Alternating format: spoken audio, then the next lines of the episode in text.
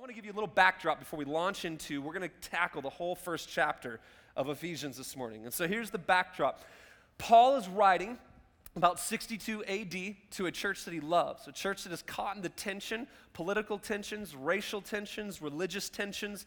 Um, it's a city that is becoming more cosmopolitan. There's witchcraft and sorcery and all kinds of other crazy things happening. They're becoming wealthier. And so there's this just mix of stuff happening. And in the midst of all that, they're becoming more libertarian in nature.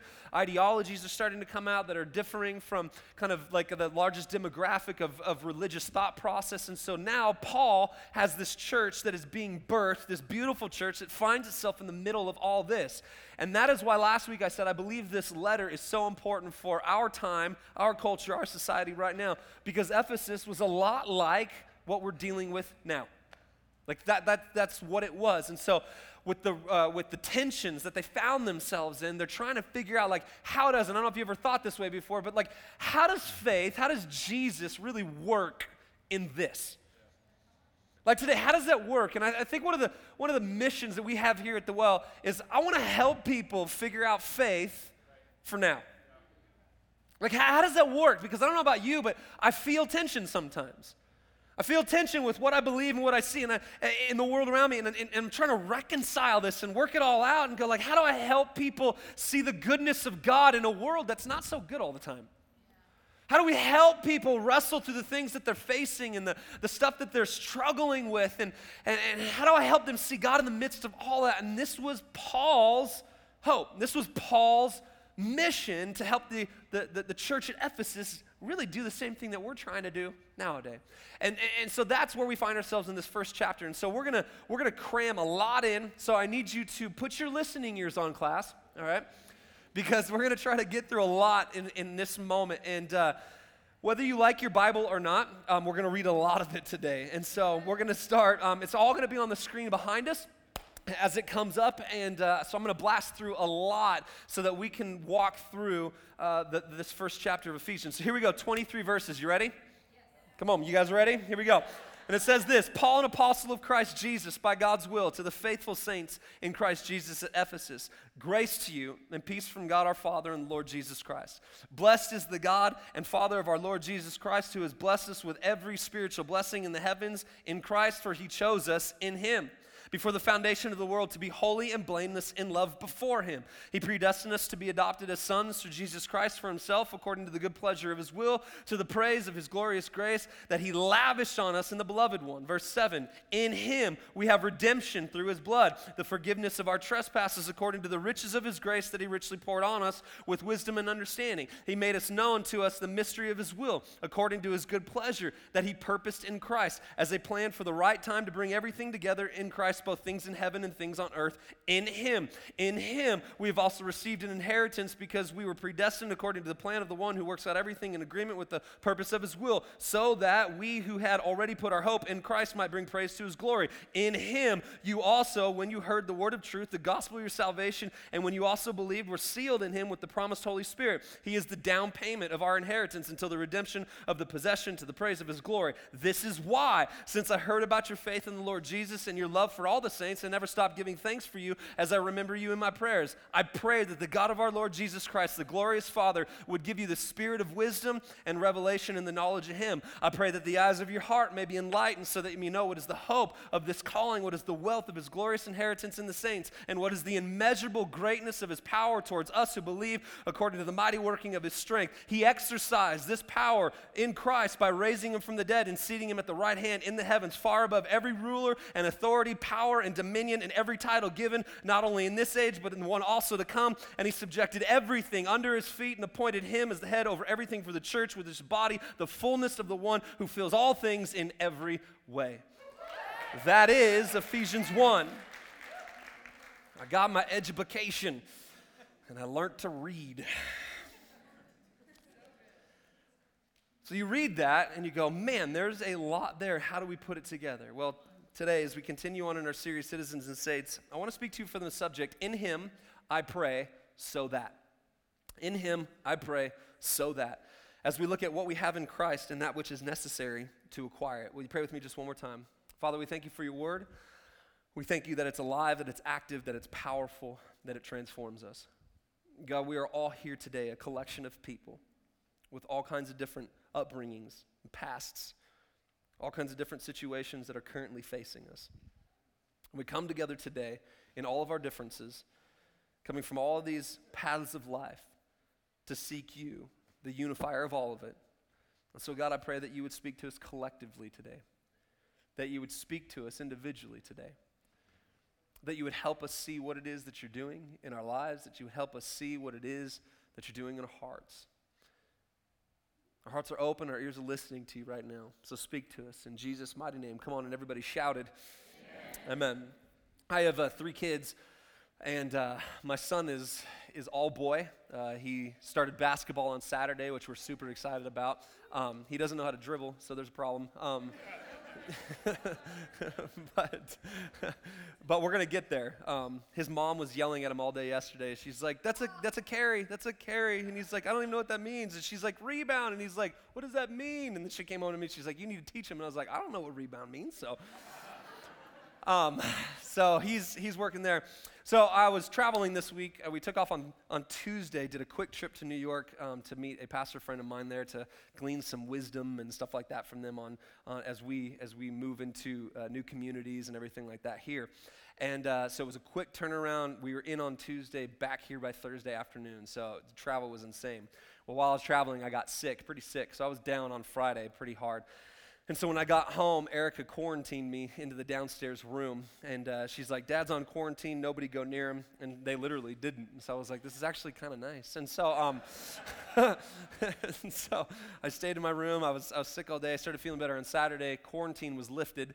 And, um, and so she said, Kids, you can go talk to dad for a little while. So my son came in. He's like, First thing he said, Hey, dad, are you coming on Saturday to watch my basketball game? And I was like, Well, son, you're, you're just meeting your coach and just going to shoot the ball a little bit. He's like, Okay. I'll see you later. And so he walked out. That was the extent of my conversation. Well, my daughter came in. And my daughter came in, she jumped up on my bed and got on her knees and she said, Hey, dad. And she's all spunky, and I'm kind of like waking up from like a fog of Mucinex and Sudafed. And, and she's like, Hey, dad, guess what? And how many of you know you don't answer what at that point? But being the dad that I am, I was like, What? and she verbally assaulted me with her entire week. So I met a best friend on Tuesday. Her name's Malia. Malia sat next to me, and Malia was really awesome right now. And we are just best friends now. And, and I learned how to write cursive, and cursive was really good. And then this boy, well, he, he said he liked me, and I was like, what? so that conversation lasted for like 20 minutes with no period in it. It was just like go, go, go, go, go, go, go. And this is what Paul's doing. I want, I want to read this to you. The Bible Knowledge com- Commentary says this about the first chapter of Ephesians. In the Greek text, and I quote, verses 3 through 14 is one sentence, which is considered by some scholars to be the most cumbersome, cumbersome sentence in cumberbum. Um, I'm still on Mucinex. Um, so, is the most cumbersome sentence in the Greek language. One sentence, one sentence that Paul just shoots, like he shoots out. Why? Because he wants the Ephesians to know what they have in Christ. He was so passionate about these people. He was so passionate about this church. He was so on fire for making sure that they had this information that when he starts to write this letter, he was like they didn't he didn't want them to stop reading it. Like where's the period going to be? They're just reading, reading, reading. reading. When's he going to shut up? Like he's just going through this thing because he wanted them to know what it is that they have in Christ. Why? Because to go back to old ways of living, believing, behaving, and thinking was a very real temptation for these people as much as it is for you and I. Knowing what we have in Christ is the antidote, come on, somebody, to retreat. Have you ever wanted to retreat before? You ever want to just kind of go, I'm like, I'm done living this way. This is hard. Doesn't matter how long you've been doing faith. Maybe you're still kind of kicking the tires on faith, and maybe you've been a Christ follower for a while now. I don't know where you're at in that journey, but if you're like me, come on, I've been doing this for a while now. I've been following Jesus for a while now, and there are still days where I'm just like, I don't want to do this. This is hard. And if a pastor can say that, come on, we're just trying to be real around here because I know there's a room full of us who look at our face sometimes and go, man, this is difficult. And for some of us who are trying, we're on the fence, we're trying to decide, like, that looks difficult.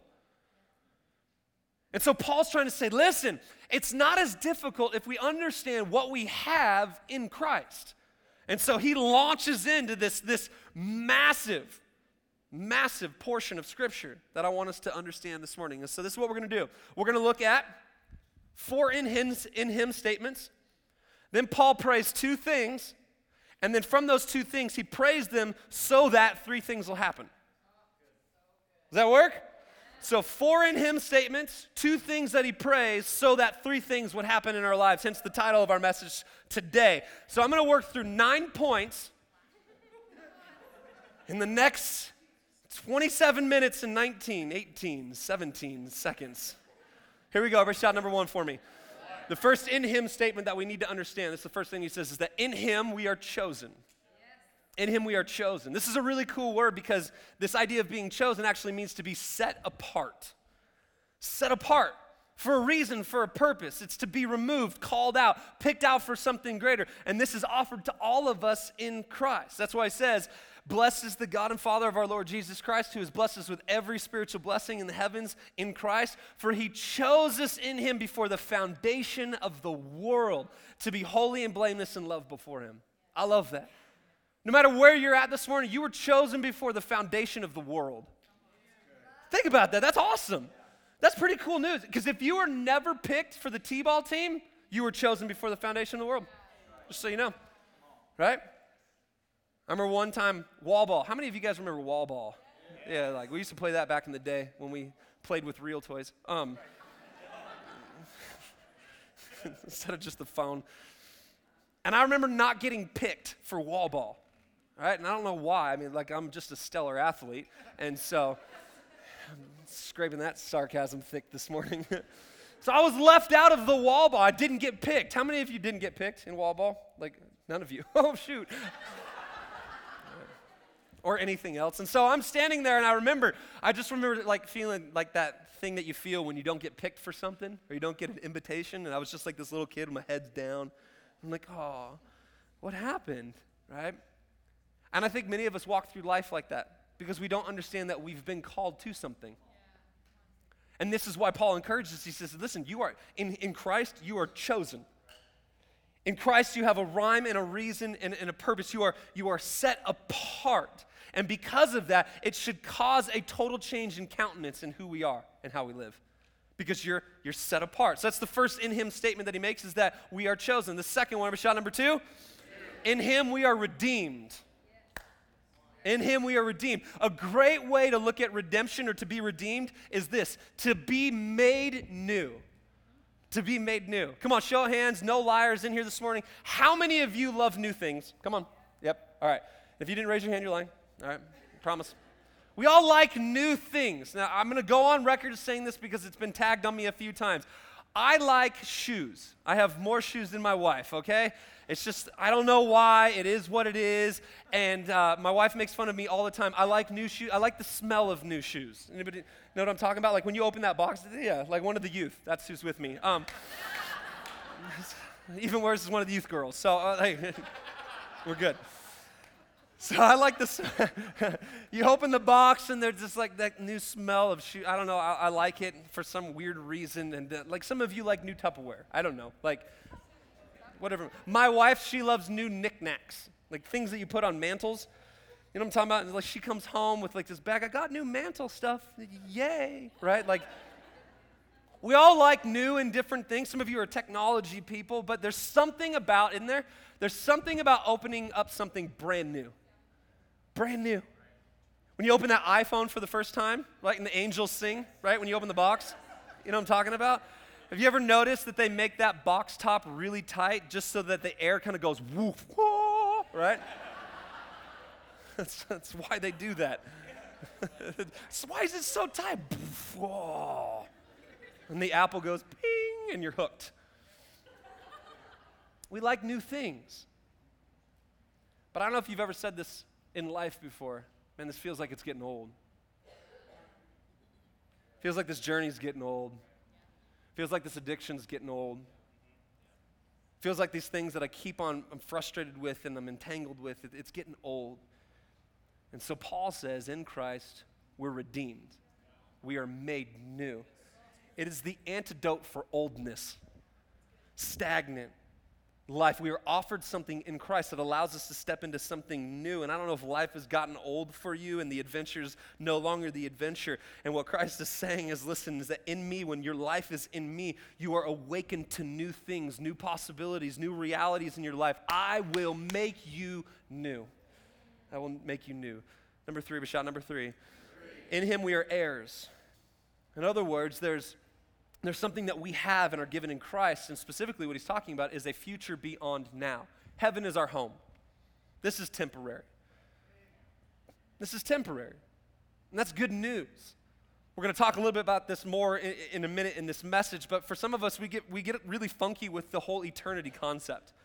And I think right now there's this predominant thought that's coming out, this new wave of teaching, so to speak, where we're trying to erase eternity. We're trying to erase this idea that is presented to us in Scripture. We can't do it because when we take away heaven and hell, we take away the power of the cross and the grave. And so Jesus simply becomes a crazy man who lived a good life for no reason. But what we're saying is that we are heirs to something greater. And that's why he says, In him we have also received an inheritance because we were predestined according to the plan of the one who works out everything in agreement for the purpose of his will, so that we who had already put our hope in Christ might bring praise to his glory. We'll talk about that in a few more minutes. Number four, every shout number four. This is the last in him statement that Paul makes. He says, In him we are sealed. In him we are sealed. Now, I mentioned this in the first service, and living in Utah, there is a uh, certain connotation that comes with certain words that we hear. And, uh, and so I want to make sure that we clarify this term sealed is a biblical term that simply means this to be marked by God. To be marked by God. How many of you wish that you would ever receive a letter with one of those red, like, candle stamps? Wouldn't that be dope? Like, that would be cool. Like, I just want all communications to me. Do not email me anymore. I want papyrus and little stamp, okay? if you have a complaint, send it that way. At least I'll read it that way, okay? Um, and it's super cool. But this is what Paul's simply saying He's like, that seal, it's a marking. It says that this is official. So, what Paul is saying is that in Christ we are sealed, we are marked by God. That means there's something that's on your life that's designating, listen, I am property of Jesus. I love that. You know, I try to mark my daughter and my son. I want them to know who they are, first and foremost, in Christ. But then I want them to know who they are as a Parrish. I want my daughter to be marked in such a way. So when Joe comes along, it's like, hey, girl. And she's like, no, boy, right? that's, what, that's what I want. I want her to be so marked that she knows, no, there's something greater for me. Who I am in Christ, who I am in this family. I know that my dad loves me. I know that my mom loves me. I know that I have a purpose. And so when things come our way, I am marked by God. There is a reason and a rhyme on my life. There's an indication that I belong to Jesus. And for some of us, we're missing what it means to belong. We're missing what it feels like to belong, and that's what it means to be marked by God. And so the four in Him statements are super powerful. In Him we are chosen, in Him we are redeemed, in Him we are heirs, in Him we are sealed. So then Paul goes on, right? Paul goes on to say, listen, now that we know who we are in Christ, I want to pray a couple things over you. That brings us to the I pray part. So let's watch what he prays. He prays this he says, I pray that the God of our Lord Jesus Christ, the glorious Father, would give you the spirit of wisdom and revelation in the knowledge of Him. That's the first one. That we would have a spirit of wisdom and revelation in the knowledge of Him. In other words, his prayer is, in order to understand these in Him statements, is that we need to know God more. We need to know God more. But not just a knowledge based understanding of God, an experiential based knowledge of God. That is why we actually worship. Because come on, like in many certain moments, I've watched some of you in here, like over the past couple weeks especially, there's just been this really, really cool presence of God in our services. I've watched people cry, I watch people uh, are excited, I watch people sing who shouldn't be singing, but they sing anyways, right? People were lifting their hand. Why? Because you're experiencing the presence of God. We need to know God, of course, fundamentally and, and, and from a mental understanding, but we need to know God experientially as well. Because I, I know a lot of Christians who know a lot about God, but they don't know God. There's a lot of people running around spitting out knowledge of God, but you've never experienced God. Come on, somebody. And there's a difference when you experience his love and know him and then wrap it in with what we know about him. That's why I love the song that we're singing I'm child of God. I am who he says that I am. Right? Because I know that in theory, but then I experience that as he lavishes his love upon us. Not only do I know it, but then I experience it, so I operate in it. I'm a child of God. We don't need more book knowledge, we need a personal and experiential knowledge of Jesus as well. This is why we encourage table groups and Bible reading and prayer and worship. These things help us grow in the knowledge of Jesus. I love getting to know, I've been married for 13 years now.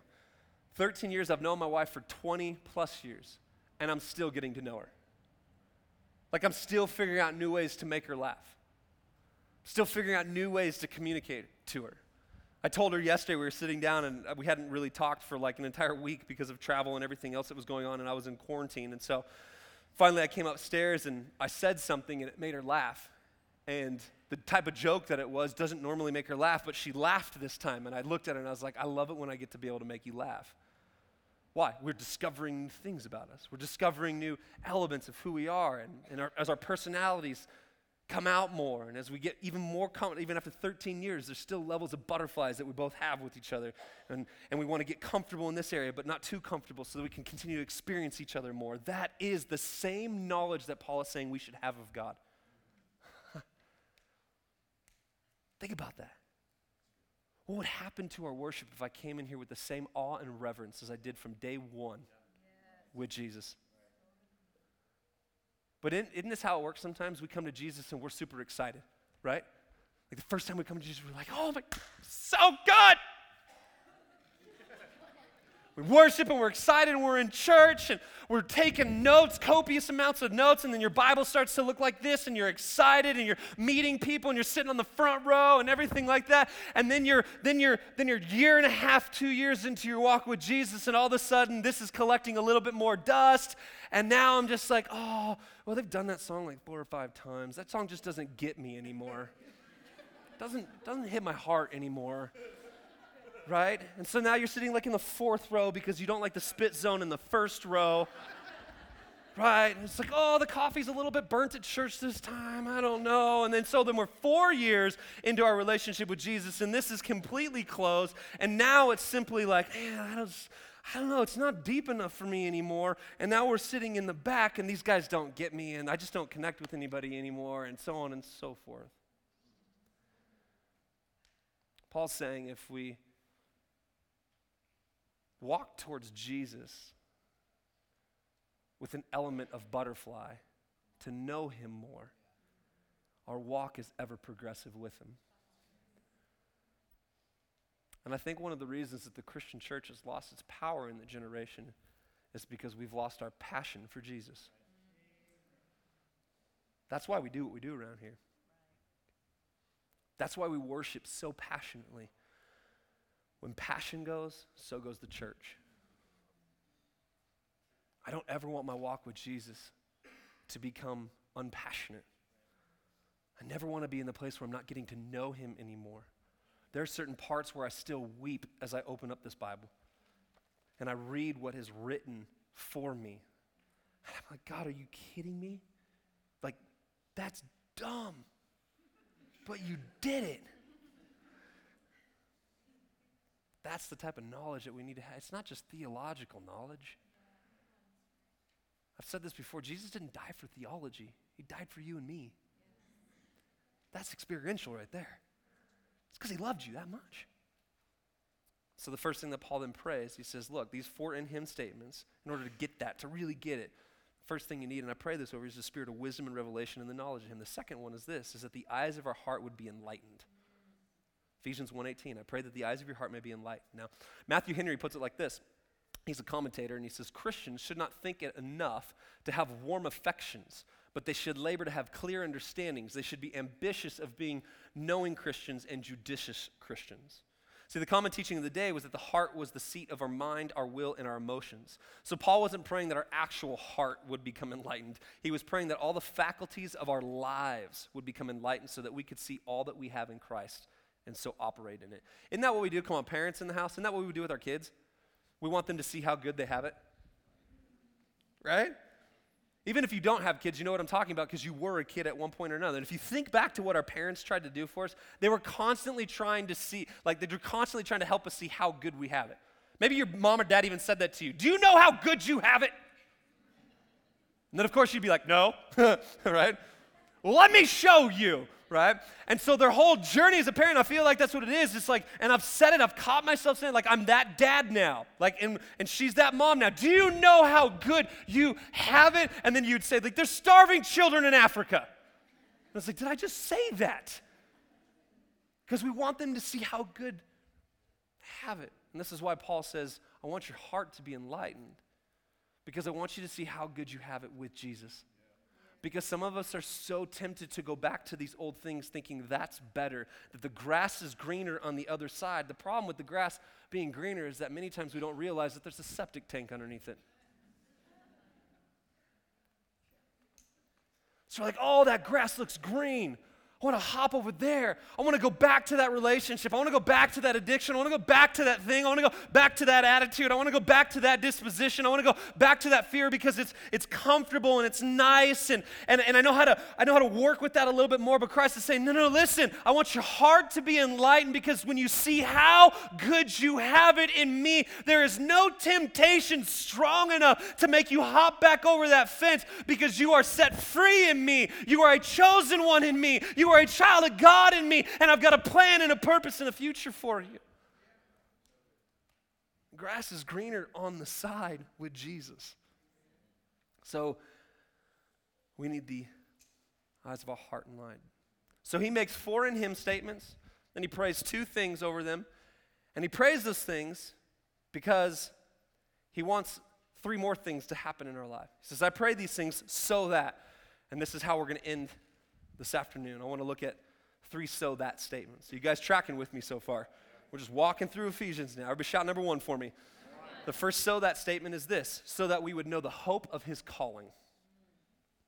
So that we would know the hope of his calling. I love that there's hope in his calling. As one author put it, the will of God does not function as a ruthless bulldozer crushing and forcing into obedience any who resist. That's not the will of God. But many of us, one of the greatest reasons people fear following Jesus is because of what they think he's going to call them to. Right? Man, I don't know if I follow Jesus, like, oh, he's going to call me to like live in Antarctica and like evangelize seagulls and pigeons and whatever else. There's not even pigeons there. I don't know what he's going to have me do. Penguins, it's a P.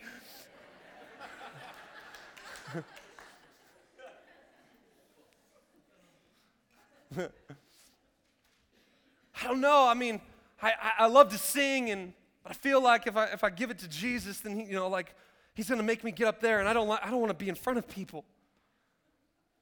I don't know. I'm really passionate about, about this thing, and I think he's going to call me to a place where I'm never going to make money, and I'm just going to be destitute all my life. I remember when God really first started dealing with us to, to make the move to come plant in Salt Lake City. And he asked me this question. He said, Hey, that's how he speaks to me. Hey.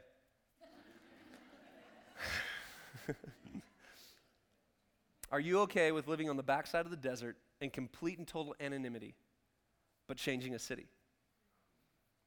And I was like, Nope. I'm not. Come on, I'm human. Like, your, your faith filled pastor was like, No, not at all. Why? Because we all want applause, don't we? I want accolade. And we were doing some cool things in Phoenix and we were excited about it. And I was like, God, don't you see what, like, don't you see this? This is pretty cool right now.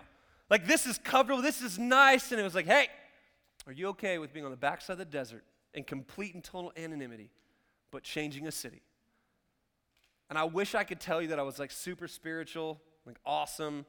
I was like, yeah, right away, God, let's do this. It took me three months to wrestle through that.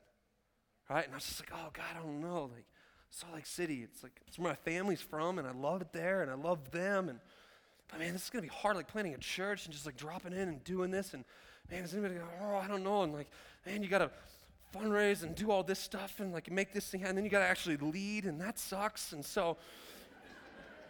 I don't know, I don't know, and like people, and they've got opinions and stuff like that, and I'm really just a geek, and so God's like, I'm gonna send you a messenger named Erica, and my wife, and so she's like, Jason, what is God saying to you right now? I'm like, nothing. He doesn't speak to me. What are you talking about? He's not asking me to do anything. And I had to wrestle with calling. Many times we see the call of God and the will of God for our lives as a dictatorial, regimented, enforced imposition upon our lives.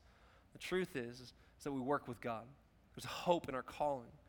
Or there's hope that's associated with our calling in Him to be called by God, to be set apart.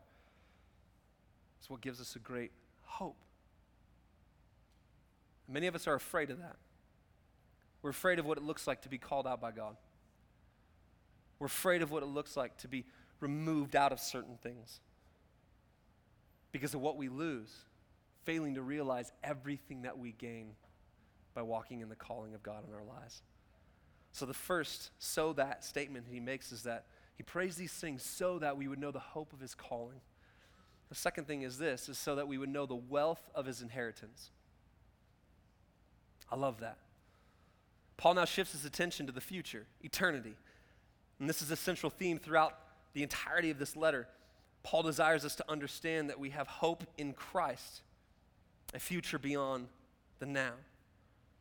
And this is why he says in 1 Corinthians 15, verse 55, he says, Death has been swallowed up in victory. Where death is your victory, where death is your sting. The sting of death is sin, and the power of sin is the law, but thanks be to God who gives us the victory through our Lord Jesus Christ. Therefore, my dear brothers and sisters, be steadfast, immovable, always excelling in the Lord's work, because you know that your labor in the Lord is not in vain. Eternity. I don't know if you've ever asked yourself this question before, but how many, show hands, come on, like you can raise your hand in church, it's okay. How many of you have ever been stressed before? Just stressed out. Come on, like to the max. Just stressed to the nines. Yeah, a lot of us in here, most of us in here, we've been stressed out. For those of you who have never been stressed out, can you please come talk to me after service? Because I want to know your secrets, okay? Um, but here's what I've learned about stress. Here's what I've learned about fretting about things. You ever fretted about things? Right?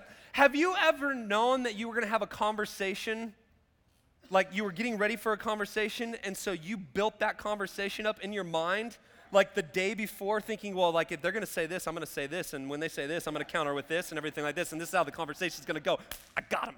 Right? I do that every time I have to argue with my wife because she's so good. So we stress ourselves out. We fret over tomorrow. And here's what I've come to learn when we start taking today's issues and holding them against the mirror of eternity, we start to see how big or how small that issue really is. And this is what Paul is saying. Our tomorrow should help us navigate our todays because it puts everything in right perspective. And some of the things that we're stressing about in life, we would just hold it against eternity. In the scheme of eternity, here's a question. If you're taking notes today, write this question down because it'll help you out. In the scheme of eternity, does it matter? Marriages, that'll save your marriage. In the scheme of eternity, does this issue matter? Like which way the toilet paper rolls, does it matter? Some of you are like, yes. wow. we offer marriage counseling here. Sign up in the lobby.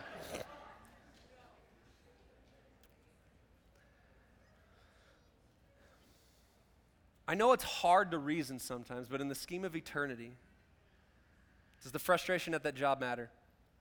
Or can we deal with it? So the frustration with this and that and the things that cause fret and worry and stress in our lives. Some of us are so fixated. Think about this on making the now everything that it can be because we're so afraid of the end of it all. Many of us have a really hard issue with finality, death. Not to bring it down to like a low level in here, but it's the truth, isn't it? We struggle with that. And so we do everything in the world to counter it. We do everything in the world to stave it off and make sure that we don't go there as fast. But bottom line is, is like Paul says, this world, this moment, this life is just but a blip. It's a blip. So seize the day. Hold it in relationship to heaven and say, man, there's a greater day ahead. So I'm going to live my life with that reality. I'm not going to let things get me down so much. I'm not going to freak out as much. I'm not going to stress out as much because, in the scheme of eternity, it doesn't matter because I've got a home waiting for me. Come on, somebody. Can I get a good amen this morning? And the last one is this number three, the, The last so that statement is so that we would know, I love this, the immeasurable greatness of his power. Ephesians 1, verse 19, all the way to 23 says, And what is the immeasurable greatness of his power towards us who believe, according to the mighty working of his strength? He exercised his power in Christ by raising him from the dead and seating him at the right hand in the heavens, far above every ruler and authority, power and dominion, and every title given, not only in this age, but also in the one to come. And he subjected everything under his feet and appointed him head over everything in the church, which is the body, the fullness of the one who fills all things in every way. Paul then buttons it all up by stating how all this is possible the power of God. I don't know if you've ever understood or seen raw power in action. Many of us operate in life based with the assumption that it's my power that gets me through this life. It's my ability that gets me through this life. But I've come to realize in the years that I've been walking with Jesus that I live, move, and breathe in His power. It's His presence in my life. Because how many of you'd be honest with me this morning? We all face situations and circumstances that are far beyond our power, right? Far beyond our ability, far beyond the things that I'm capable of. Close with this illustration. Have you ever been made to look weak? All the guys will be like, no, not at all. Mm-mm. Remember one day sitting in our kitchen. This happened actually just recently. Erica yells from across the. She's in the kitchen. I'm in the living room. She says, "Hey, babe, can you can you come pop open this pickle jar?" She didn't even try it. She just like, "Hey, babe, can you come get open this pickle jar?" And I was like, "Yes, of course I can." Right? Every guy does. Like, this is your moment to shine over the pickle jar. So I came in and grabbed the top of the pickle jar, started to just wrench that thing. And guys, you know what I'm talking about, right? You're like,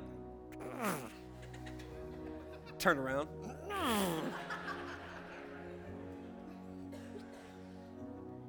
I couldn't get the stupid pickle jar open. And then I stopped. I was like, oh, that was my left hand. So I'm trying, I'm just wrenching this thing and I'm trying to open this thing and I could not get it open. And she goes, Give me the stupid pickle jar. So she goes and she like, she's like daintily, like stands over it, like pops the thing open. I was like, Of course it would open up right there. I loosened it for you, right? And I don't know what it is, but like in that moment, like every ounce of ego and pride has been like stripped from my life. And I literally go like, wow, am I like that weak? Right? You question everything. Have you ever had somebody make you look weak before? This is actually the picture, the biblical picture that Paul wants us to understand. This is why he would talk about it in Corinthians. And he says, when I'm at my weakest point, he's at his strongest point. We are actually supposed to be weak in the eyes of God. Why? Because in our greatest weakness, He becomes our greatest strength. And that's why Paul says, I pray these things, what you are in Him, I pray over you so that you would know all of these things. But you got to understand something. This last one, that in Christ, you have a power like no other. You will be weak, you will fall short, there will be issues. But in Christ, when you are at your weakest, you are actually at your strongest. Pickle jar faith. It's pickle jar faith. If you didn't get anything else out of today, just walk out of here going, I need some pickle jar faith up in here. Because there is one who's stronger than you. You can't do it on your own. You weren't meant to do it on your own. You were meant to do it with Christ. Because in Christ, in Him, in Him, we have everything that we need. Ephesians chapter 1, verses 1 through 23 is probably the most theological part of Ephesians. Next week, as we launch into chapter two, it's going to get a lot more topical in nature. It's going to get a lot more personal. I want to prepare you for that because we're going to dig into some really cool stuff around here over these next few weeks. So I want to encourage you next week, bring a friend, invite somebody, get here next week. But I pray today, I pray this, is that in Him, we would get some of these things so that we would understand some stuff. Four in Him statements, two prayers, three so that's. I pray that you got something out of today. Come on, would you stand to your feet with me this morning?